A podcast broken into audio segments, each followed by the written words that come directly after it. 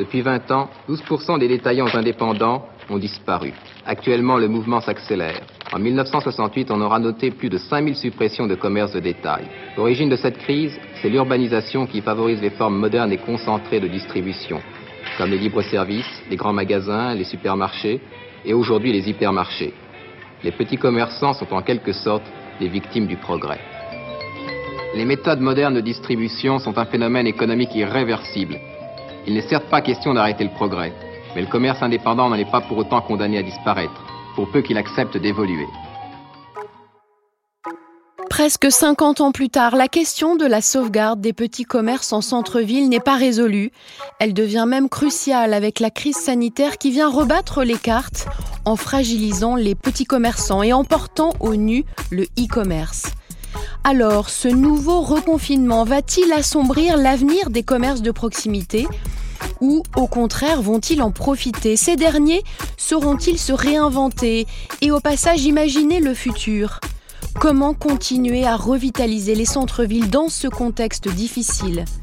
Le combat actuel des Français et de quelques maires pour soutenir les petits commerces comme les librairies souligne en tout cas le soutien et l'émotion qui enrobent ce combat. Dans ces projets au long cours pour la réhabilitation des centres-villes, différents acteurs sont en première ligne, citoyens bien sûr, mais aussi maires, entreprises et banques, dont la Caisse des dépôts évidemment avec la Banque des territoires.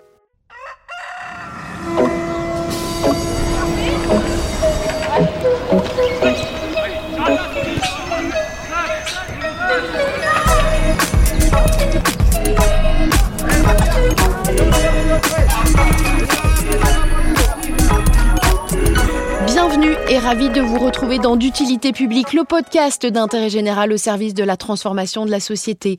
Pour ce 13e épisode, nous jetterons donc un coup de projecteur sur les commerces de centre-ville. Le temps de la reconquête est-il venu? La crise sanitaire va-t-elle impacter le mouvement qui est en marche? Pour cet épisode, réalisé à distance, je reçois Michel François Delannoy, responsable pilotage des programmes nationaux à la Banque des Territoires. Bonjour et bienvenue. Bonjour et Pascal Madry. Bonjour à vous, vous êtes directeur de l'Institut pour la ville et le commerce. Bonjour. Dans quel état se trouve aujourd'hui le commerce de centre-ville selon vous? Est-ce qu'il est davantage délaissé ou plutôt en voie de revitalisation? Michel François Delannoy. Alors d'abord, ce qui était étonnant à l'écoute de l'archive qu'on vient d'écouter, c'est que on a le sentiment d'être dans le moment euh, quasiment d'aujourd'hui. Et donc on se rend compte que l'état du commerce de proximité, c'est pas une histoire euh, d'il y a quelques mois ou quelques années, c'est la conséquence de transformations euh, dans le temps long, et puis aussi d'événements comme ceux que nous sommes en train de vivre qui le bousculent ou lui imposent de se transformer. Alors est-ce qu'il est aujourd'hui délaissé en voie de revitalisation J'aurais tendance à dire euh, les deux, et je crois qu'on aura l'occasion de, de préciser tout ça dans nos échanges. Pascal Madry, pourquoi la situation est-elle particulièrement critique depuis les années 90 selon vous? La situation est critique parce que cette euh, perte de, commerce en fait s'accélère. Les centres-villes se rétractent. On voit que la vacance commerciale par exemple a doublé entre, entre 2000 et aujourd'hui. Elle est passée de 6% à 13%. Et dans le même temps, les moteurs historiques des centres-villes, qui étaient les enseignes, qui étaient aussi le commerce de prêt-à-porter, eh bien lui est en train de diminuer. Les enseignes sont passées de 36% de, de l'offre à 30%. Et le prêt-à-porter, lui, qui est le principal motif de venue pour la balade shopping, par exemple, eh bien, lui est passé de 34% à 25% en 15 ans. À tous les deux, est-ce que vous diriez que la crise sanitaire qu'on est en train de vivre, elle accélère réellement des tendances structurelles Michel François? Incontestablement. Je crois qu'effectivement, il y a dans le temps long le fait qu'il y a eu l'étalement urbain, la création de centralités euh, alternatives au centre-ville historique. Il y a 50 euh, ans, le centre-ville concentrait toutes les fonctions et le commerce se met aussi là où il y a des flux. Donc, euh, il était aussi très concentré dans les cœurs de ville. Donc, il y a d'abord eu effectivement cette évolution qui s'est inscrite dans voilà 50, 60 ans avec le fait qu'on passe d'un cœur de ville dans un bassin euh, de vie à plusieurs centralités sur le plan commercial concurrentes du cœur de ville. Il y a eu euh, évidemment l'apparition d'autres formes de commerce, donc notamment euh, évidemment le commerce électronique par le numérique, et on sentait évidemment pour tout un certain nombre de raisons que ce segment de l'économie était dans des transformations assez fulgurantes depuis quelques années, avec des formes émergentes aussi de commerce. Et effectivement, la crise sanitaire, elle vient effectivement précipiter, presque au sens chimique du terme finalement, des tendances qui étaient déjà là. Et dans le positif, avec des transformations vers euh, des nouveaux formats, vers des nouvelles pratiques, et puis aussi en négatif, c'est-à-dire des domaines de commerce qui étaient euh, déjà très fragilisés, eh bien, euh, voient cette fragilisation s'accélérer et parfois de manière fatale.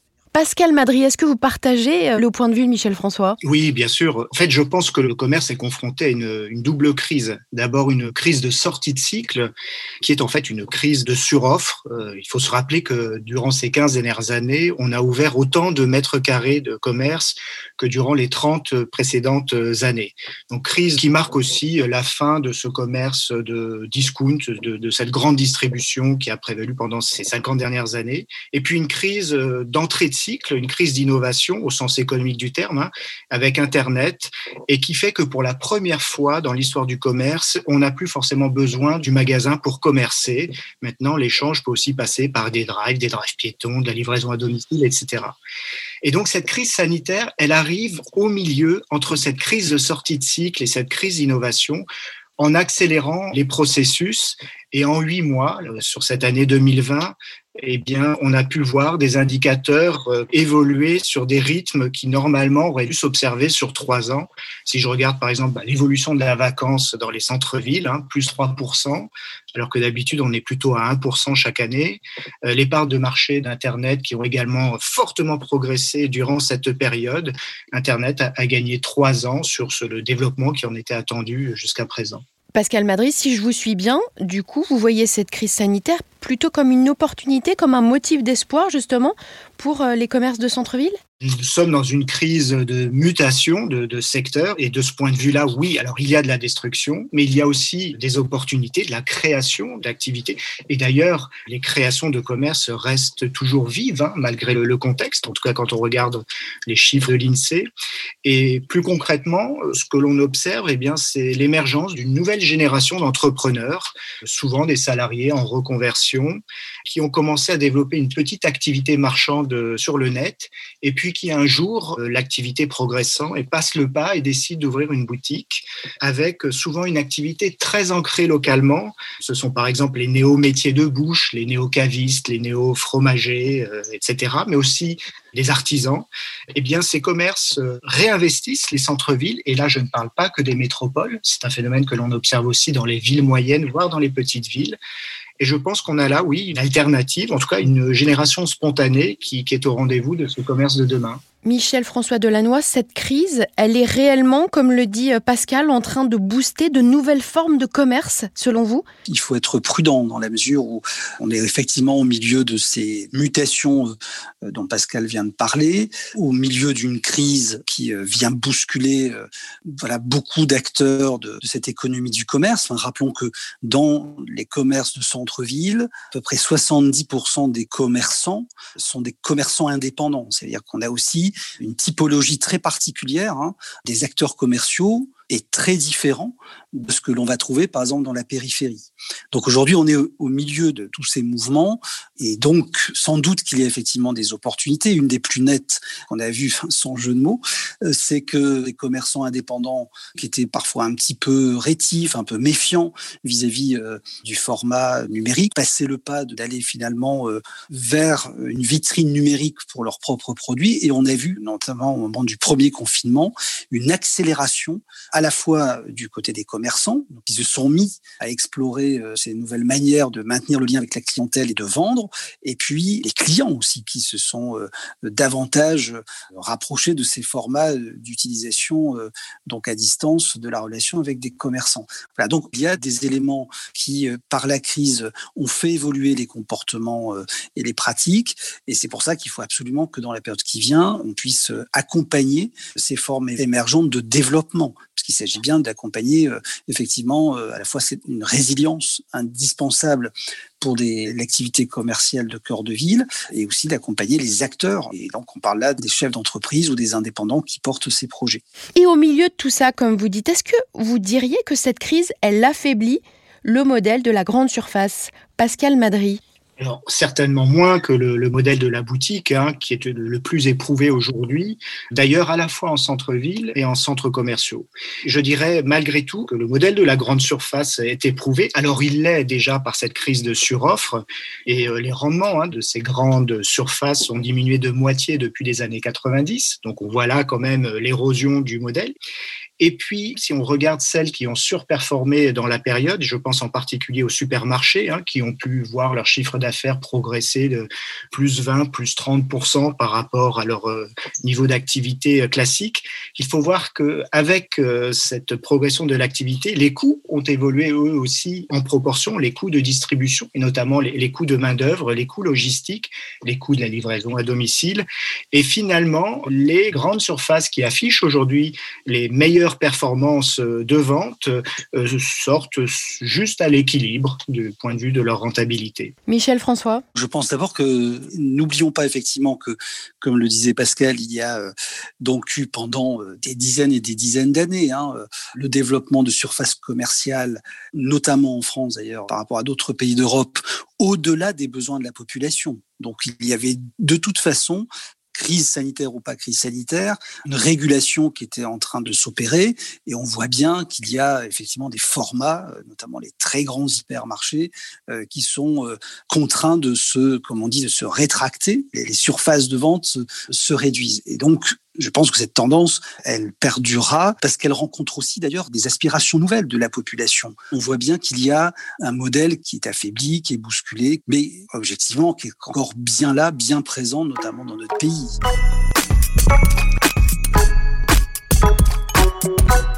Alors on va marquer une petite pause dans notre conversation et se demander ce qu'en pensent les Français. Est-ce qu'ils sont attachés à leur commerce de proximité? Élément de réponse tout de suite avec Julie Gaillot, directrice du pôle Society à l'Institut CSA. On l'écoute. Est-ce que les Français sont attachés à leur commerce de centre-ville? La réponse est un grand oui, parce qu'on voit un niveau d'attachement très fort et une image très solide des commerces de centre-ville auprès des Français. Ils y sont attachés pour leur savoir-faire, pour la qualité des produits qui sont proposés, pour la fraîcheur, pour la relation en fait avec les commerçants. Donc et tout ça fait que euh, évidemment euh, les commerces de proximité ont une très bonne image auprès de l'ensemble des Français. On voit très clairement que euh, derrière la consommation en commerce de centre-ville, il y a une volonté en fait de soutenir leur activité. Il y a un acte citoyen et patriote en fait qui se cache derrière cette consommation. Est-ce que les Français euh, retournent en commerce de centre-ville et délaissent les hypermarchés? Euh, La réponse est complexe parce que ça dépend des Français en fait, ça dépend de leur pouvoir d'achat notamment. On voit malgré euh, cet attachement très fort au commerce de proximité que les Français continuent évidemment à faire l'essentiel de leurs courses dans les grandes surfaces en périphérie, notamment aussi parce que les commerces de proximité sont perçus comme plus chers.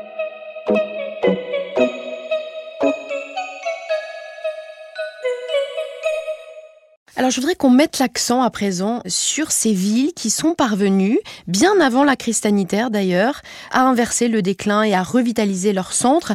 Quels sont selon vous les meilleurs leviers, la formule gagnante s'il y en a une, pour redynamiser justement un cœur de ville? Michel François Delannoy D'abord, ne pas perdre de vue que le commerce va là où il y a des flux.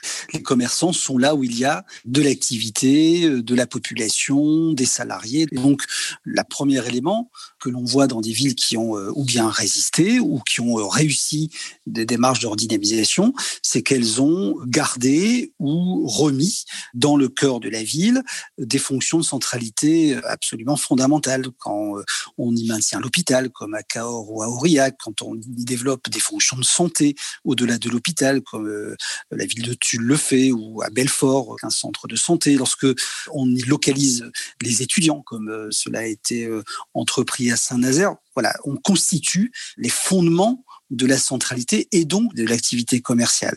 Je pense que ça, c'est vraiment un élément qui est basique, mais qui est absolument fondamental. De la même manière que lorsque euh, la ville de Dunkerque, euh, par la gratuité des transports, aide à la mobilité vers le cœur de la ville, eh ben, on voit euh, l'activité des commerces en bénéficier très immédiatement. Voilà. Donc, l'idée que si on veut avoir un centre-ville commercial dynamique, il faut que le centre de ce bassin de vie garde lui-même des dynamiques, Voilà, ça c'est absolument fondamental. Et après, il y a les typologies de commerce, bien évidemment, puisqu'on voit bien que l'offre commerciale d'un cœur de ville, quand elle existe et qu'elle fonctionne bien, elle se différencie très fortement de ce qui se présente en périphérie. C'est un commerce de destination. On va vers le cœur de la ville pour tout un certain nombre de raisons et on y rencontre aussi des activités euh, commerciales euh, spécifiques. Pascal Madry, votre regard? Oui, je dirais qu'il y a des facteurs à la fois euh, extérieurs aux villes et puis des facteurs locaux qui leur sont propres. Alors du côté des facteurs extérieurs, d'abord un facteur lui injuste, hein, mais qui est un effet de taille, c'est que les métropoles paraissent plus résilientes que les villes moyennes, qui elles-mêmes apparaissent plus résilientes que les petites villes. Donc la taille du marché de consommation joue dans la résilience euh, du commerce euh, des villes. Et puis, euh, il y a aussi la trajectoire de la région à laquelle la ville appartient. Et donc, si cette trajectoire est positive, avec des revenus qui croissent, de l'emploi qui croît, une population qui elle-même augmente, eh bien, euh, en général, les villes appartenant à cette région euh, connaîtront une situation euh, commerciale plus favorable. Et puis, il y a aussi le poids de l'histoire. si l'urbanisme commercial a bien été maîtrisé par le passé, les équilibres centre-ville, périphérie, aujourd'hui, il est évidemment plus facile de travailler à la revitalisation du cœur de ville quand les choses ont été bien maîtrisées par le passé. Mais je crois aussi qu'il faut une, une volonté politique locale forte et affichée et qui soit cohérente aussi avec les autres politiques euh, territoriales euh, locales. C'est l'habitat, euh, c'est aussi les transports, les, les, équipements publics.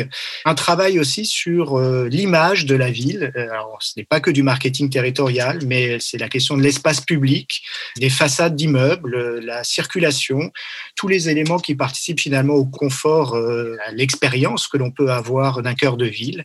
Et puis un dernier point, celui-là plus sur, je dirais, les ressources humaines c'est aussi essayer de favoriser l'émergence de ce que l'on pourrait appeler des milieux innovateurs locaux, c'est-à-dire euh, des groupes euh, qui assemblent toutes les parties prenantes de cette question de la redynamisation commerciale, les commerçants en premier lieu, bien sûr, mais aussi les propriétaires d'immeubles, les grandes surfaces de périphérie, les acteurs de l'aménagement, etc., etc.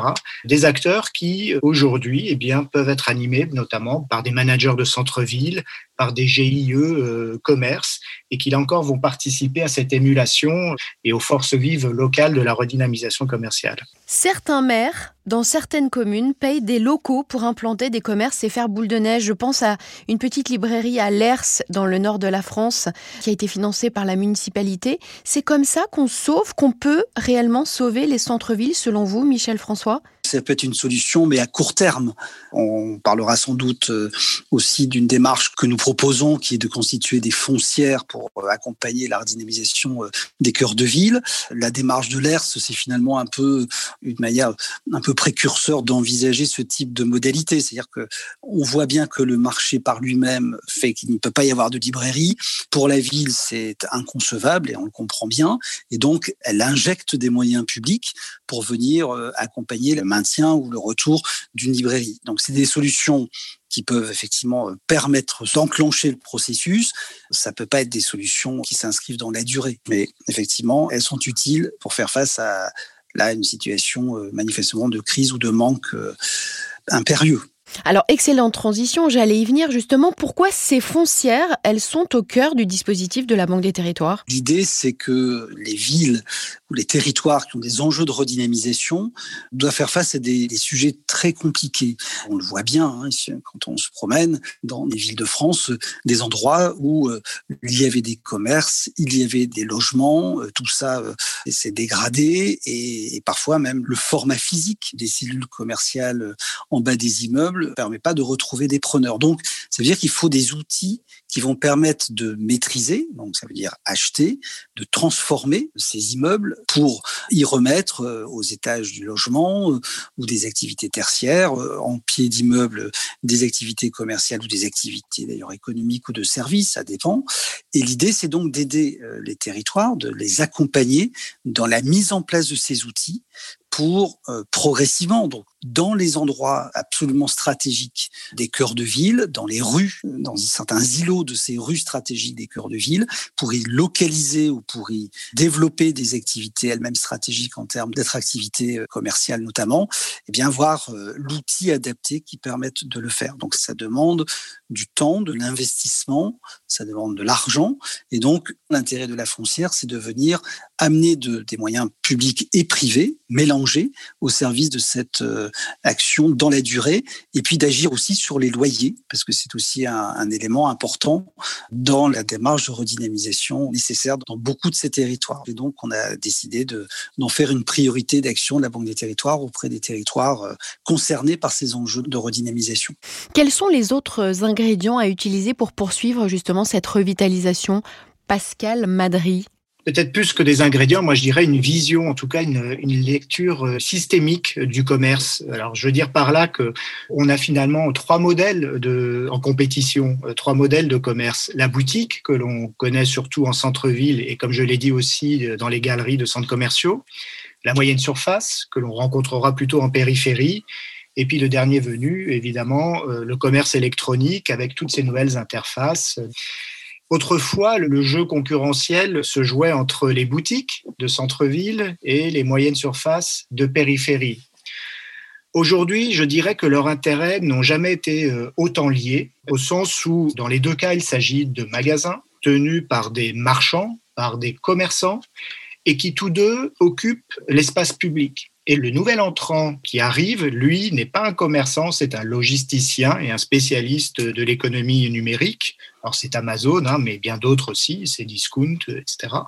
Donc euh, non pas un marchand, mais un logisticien. Non pas un acteur qui s'ancre dans l'espace public, mais dans les espaces euh, numériques et euh, qui par ailleurs développe non pas des magasins, mais justement des interfaces qui sont là pour détourner le chaland euh, de la boutique ou de la moyenne surface. Et donc je dirais que ben voilà quel ingrédient euh, souhaitable pour poursuivre la revitalisation des cœurs de ville, c'est une mise à jour du logiciel de l'urbanisme commercial de manière à, intégrer ces enjeux-là et lire la nouvelle géographie du commerce qui se dessine avec donc une approche qui ne soit pas celle qui a prévalu quand le commerce se résumait à la concurrence entre boutiques et moyenne surface. Mmh. Merci Pascal. Quid de l'innovation dans tout ça? On en a parlé tout à l'heure, mais comment capitaliser sur l'ingéniosité qui est réellement mise en place aujourd'hui? Par certains commerçants Je pense au click and collect, je pense à des commerçants qui inventent des rendez-vous personnalisés. C'est quoi l'avenir, Michel François Delannoy? Je pense que effectivement l'avenir c'est précisément d'accompagner ces innovations. Elles existent, elles se sont développées, on l'a dit euh, par exemple à l'occasion du premier épisode de confinement, mais il faut qu'on aille beaucoup plus loin. Donc il faut vraiment que avec euh, les moyens que les uns et les autres pouvons engager, on accompagne justement la possibilité, notamment dans des territoires où la ressource est moins spontanément là pour le faire, qu'on accompagne les démarches d'innovation, le test de nouvelles solutions, la mise en place de nouveaux formats commerciaux. Si je prends des exemples, c'est comment on développe euh, de manière plus intense les circuits courts et les modalités de mise en œuvre de ce type de propositions, parce qu'on sait que ça rencontre aussi une partie de la demande des consommateurs. Comment on fait en sorte que dans les cœurs de ville, on fasse à la fois les aménagements, donc d'abord les concevoir, puis ensuite les investissements nécessaires pour développer ce qu'on appelle la logistique urbaine, la logistique du dernier kilomètre. Alors à la fois pour ramener les marchandises vers les magasins, mais aussi pour activer, hein, euh, parce qu'on c'est une tendance très nette aussi, le développement de la livraison vers les clients partant de ces boutiques. Comment on intensifie la conversion des, des, des commerçants d'une manière euh, plus générale des commerçants de proximité vers les plateformes numériques, vers la vitrine numérique, vers euh, tout ce que vous évoquiez aussi, le click and collect. Donc, tout ça, il faut vraiment que, eh bien, on entraîne effectivement ces transformations, ces innovations de manière beaucoup plus massive dans la période qui vient, et donc on accompagne véritablement les, formats de demain. Ça, c'est la première chose. Et la deuxième, c'est que vraiment on aide aussi et qu'on accompagne l'installation dans les cœurs de ville de ce qui fera la destination cœur de ville. Les cafés, les restaurants sont mal en point aujourd'hui. Les activités liées au tourisme, à la culture, voire même aux atouts patrimoniaux de nos cœurs de ville sont aussi bousculées circuler, mais voilà, ça, ça durera pas. Et donc, il faut vraiment qu'on prépare aussi le retour de ces commerces de destination typiques des cœurs de ville, euh, liés aussi à des attentes. Elles sont fortes aussi en termes de cohésion sociale. Certains formats de commerce de cœur de ville y contribuent tout particulièrement. On pense bien sûr aux bars et aux restaurants qui sont un élément essentiel de cette destination cœur de ville. Merci beaucoup. Pascal Madry, euh, j'ai envie qu'on termine par des exemples. Parlez-nous d'une ville ou de plusieurs villes qui se sont montrées particulièrement efficaces et innovantes justement pour casser euh, la spirale de la vacance, pour revitaliser leur centre-ville en fait, elles sont très nombreuses. Hein. Peut-être euh, Limoges, voilà, au hasard. alors, c'est une ville qui a travaillé à la fois sur d'abord la rénovation d'équipements commerciaux emblématiques que sont ces halles, donc euh, deux, deux, halles ont été euh, entièrement rénovées avec l'installation de commerces permettant le prêt-à-manger. L'espace public a été complètement réaménagé. Le circuit piéton a été revu à travers le choix de nouveaux matériaux, mais il a été également étendu. Donc la promenade dans le cœur de ville est beaucoup plus large. La ville a mis en place aussi un programme d'animation, alors je dirais pas hebdomadaire, mais en tout cas au moins mensuel, ce qui fait qu'il y a toujours un motif devenu original euh, dans le cœur de ville. Et puis euh, un traitement des accès, l'amélioration de l'accessibilité, mais également du stationnement, alors client et résident sur son espace euh, central, tout ça avec une campagne de communication qui a fait connaître euh, ces, actions pour la zone de, chalandise large de Limoges. Mais on aurait pu parler de la même façon de Mulhouse, d'Arras, de Saint-Nazaire, de Châteauroux. Voilà, bah écoutez, merci à tous les deux. Euh, on va terminer là-dessus. C'est la fin de ce podcast. Merci à vous de votre écoute attentive et à très vite pour un nouvel épisode.